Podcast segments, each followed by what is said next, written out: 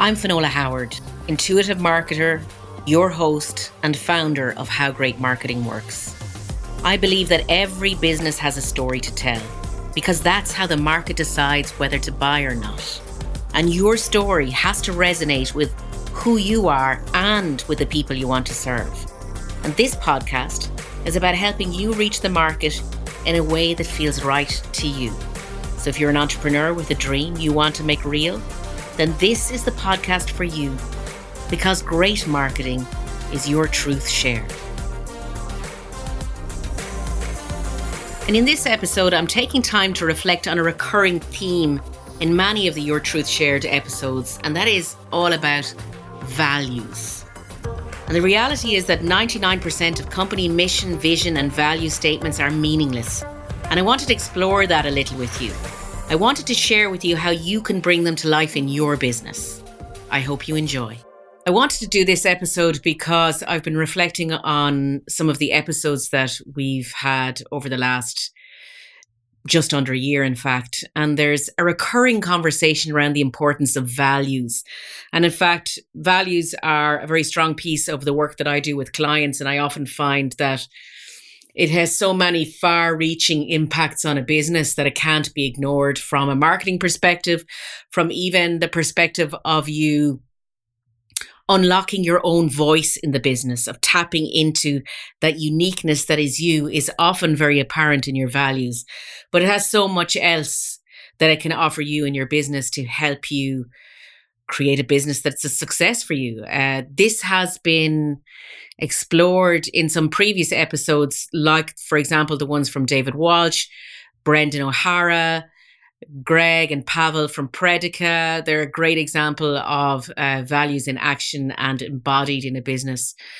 So let's talk about this for a little bit, okay? What's interesting to me is there's so much talk about values everywhere, and people readily talk about, yes, it's really important that we have really strong values. And it helps us figure out if we want to do business with other people and it helps us manage our employees and help our employees become really strong part of our organization. But the funny thing about all of this talk is that so many company leaders don't even know what the mission or the values of the company are. And that really kind of surprises me and yet also doesn't surprise me at all. I'll give you an example. Think about this list of values, which is communication, respect, integrity, excellence. They sound good, don't they? And what's funny about this is they're actually the values of Enron, a company famous for its fraudulent practices.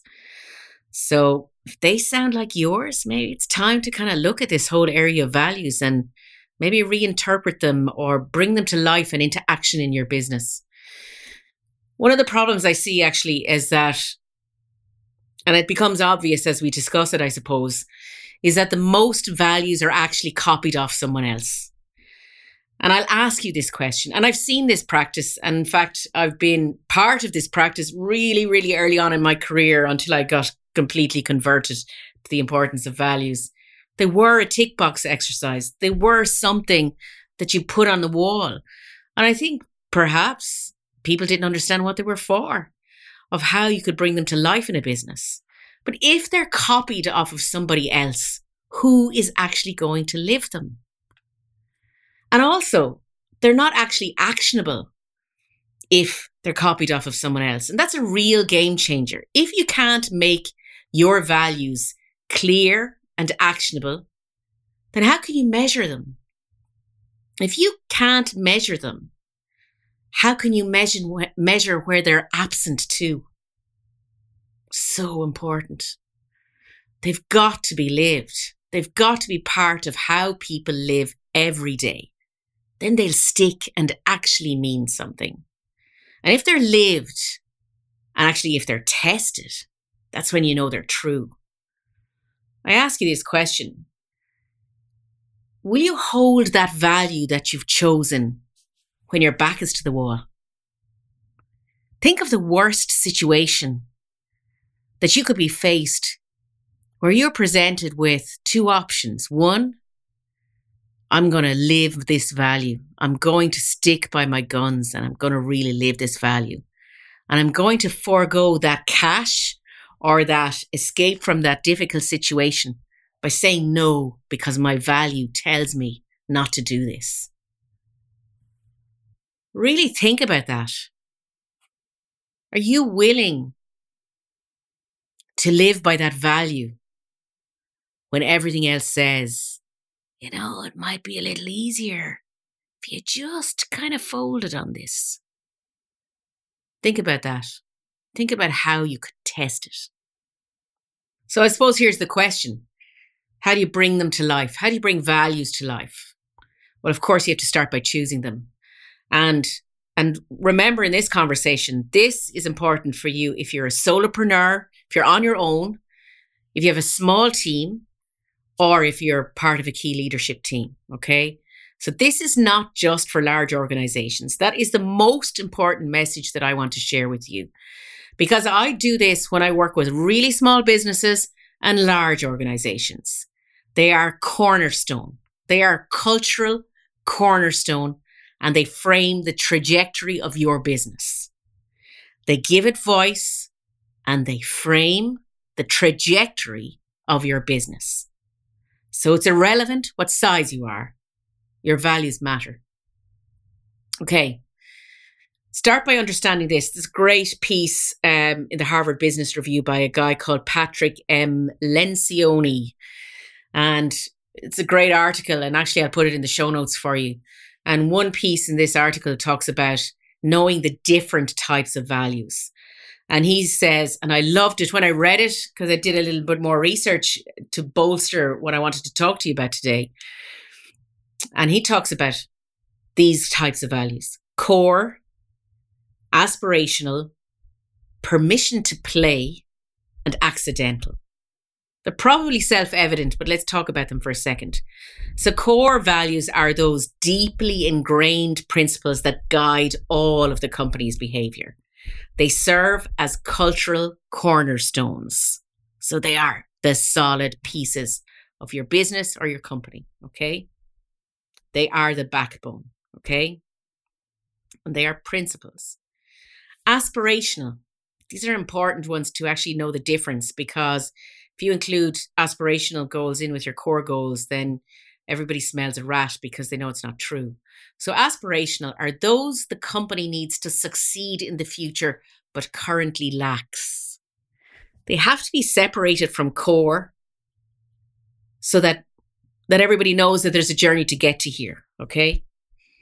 The third one is permission to play, and that's the minimum behavioral and social standards required of an employee and by an employee, and also possibly by the marketplace. You know, if everyone is fully transparent or everyone has certain key rules of how they work in business, then this is simply permission to play, permission to show up in the marketplace. It's not a core value. It does not differentiate you. Remember, that's the other part of values is they are a way to differentiate who you are. They're a way to show your unique voice in the market. So they're not permission to play. And the last one is accidental. They kind of and, and as it happens as well with culture, things things often arise spontaneously. They can be both positive and negative. So we have to understand what's the impact of this accidental value. And if it has a negative impact, you need to address that negative impact. Okay. So the other thing, so it's really important to understand those four things. Okay. Then the other key thing to understand here is that this is not a democratic process. If it was open to everyone, then perhaps there are voices in the room that shouldn't be there in the first place. This is about creating an environment for success for your business. So you've got to choose them strategically and consciously. And remember, when you put these values into place, some people will fall away in your organization because they don't fit. And it's okay that they don't fit. There will be a place for them to fit elsewhere. It doesn't mean they're a bad person either. It just means different priorities. You have different priorities. And it's better for them to find a place where their values are aligned. Okay. So again, this is not a democratic process. If you leave it open to something that's rolled out by your HR department across your entire organization, it just results in dilution and a plaque that goes on a wall and means nothing. Okay. So you've got to choose your values authentically. If they're not true, everyone will smell it. Your customers will smell it. Your suppliers will. Your employees will. Your leadership team will. You will. And that will just undermine your credibility. You can't stand over them. So choose them authentically. Like, really, they've got to be stuff that you truly believe in. And then you've got to take them beyond mere words and make them a behavior. That for me was the turning point of understanding that they need to be more than words, they need to be behaviors. And you need to kind of give examples of those behaviors in action and understand that that action or those actions in your organization, when it's, it needs to be rewarded when it becomes a behavior so that there's constant positive reinforcement of when values are brought to life by everyone in the organization, small or large. Here's a great example, and I'll also link to this article as well, which is SparkToro. If you might remember, I recently did released a podcast episode with an interview with Rand Fishkin. And so his this business is relatively new, but a lot was taken from previous a lot was learned in his previous organization and those learnings were brought and that wisdom was brought to SparkToro itself. And here's one example of one of their um, short list of values. It's always best if it's a short list. And they have a value around boundaries. And they say, we set healthy limits for our team, data, and product. By honoring our boundaries, we do our best work. And you know, I read this and I went, so true. It's so true. When we have boundaries, we create space to do our best work. And we always want to do our best work. I loved that one. It made me read on. And they gave an example of the boundaries in action from different perspectives, but I'm just taking a snapshot. And here's what they've said. And this is about the people in the organization tell each other what we can and cannot accomplish in a given time frame. Let each other know when you're not available. Prioritize what you need to stay healthy and happy, and be largely independent, needing almost no input from a boss or team member to get your work done. Now, the last one kind of surprised me because it's really being very clear that employees in SparkToro are independent and they get to set their own boundaries of what's possible for them in terms of health, well being, what's possible, what's not possible. But also, this really kind of strong piece, which is needing almost no input from a boss or team. It's that whole idea of self reliance and independence. So, some values can, you know, really test us but if they're coupled with values that support us, then all things are possible. So let me share with you our values.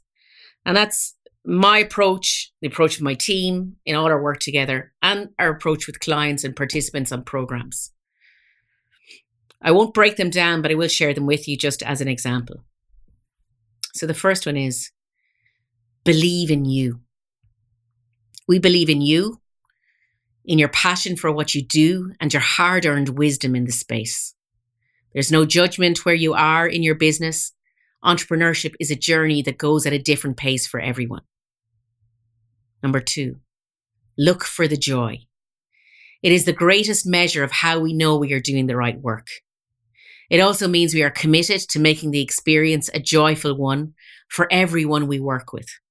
That means there is mutual respect, trust, and a collaborative space where co creation thrives. Three, find the ease. We always look for solutions that create ease and flow.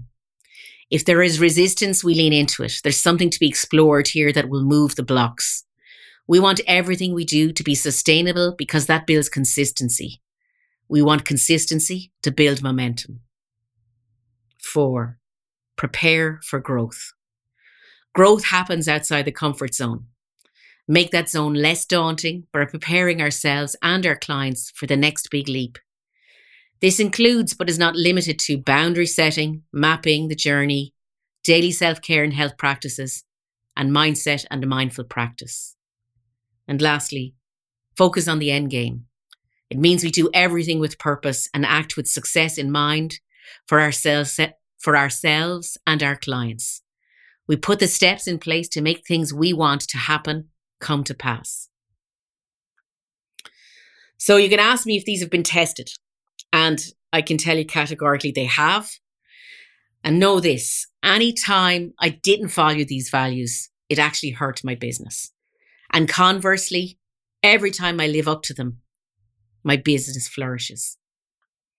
And I'll leave you with this thought from Rand Fishkin. Organizations that live up to their values can outperform those who don't. Not that they always do, but they have that ability. And remember that lack of ethics is not a competitive advantage.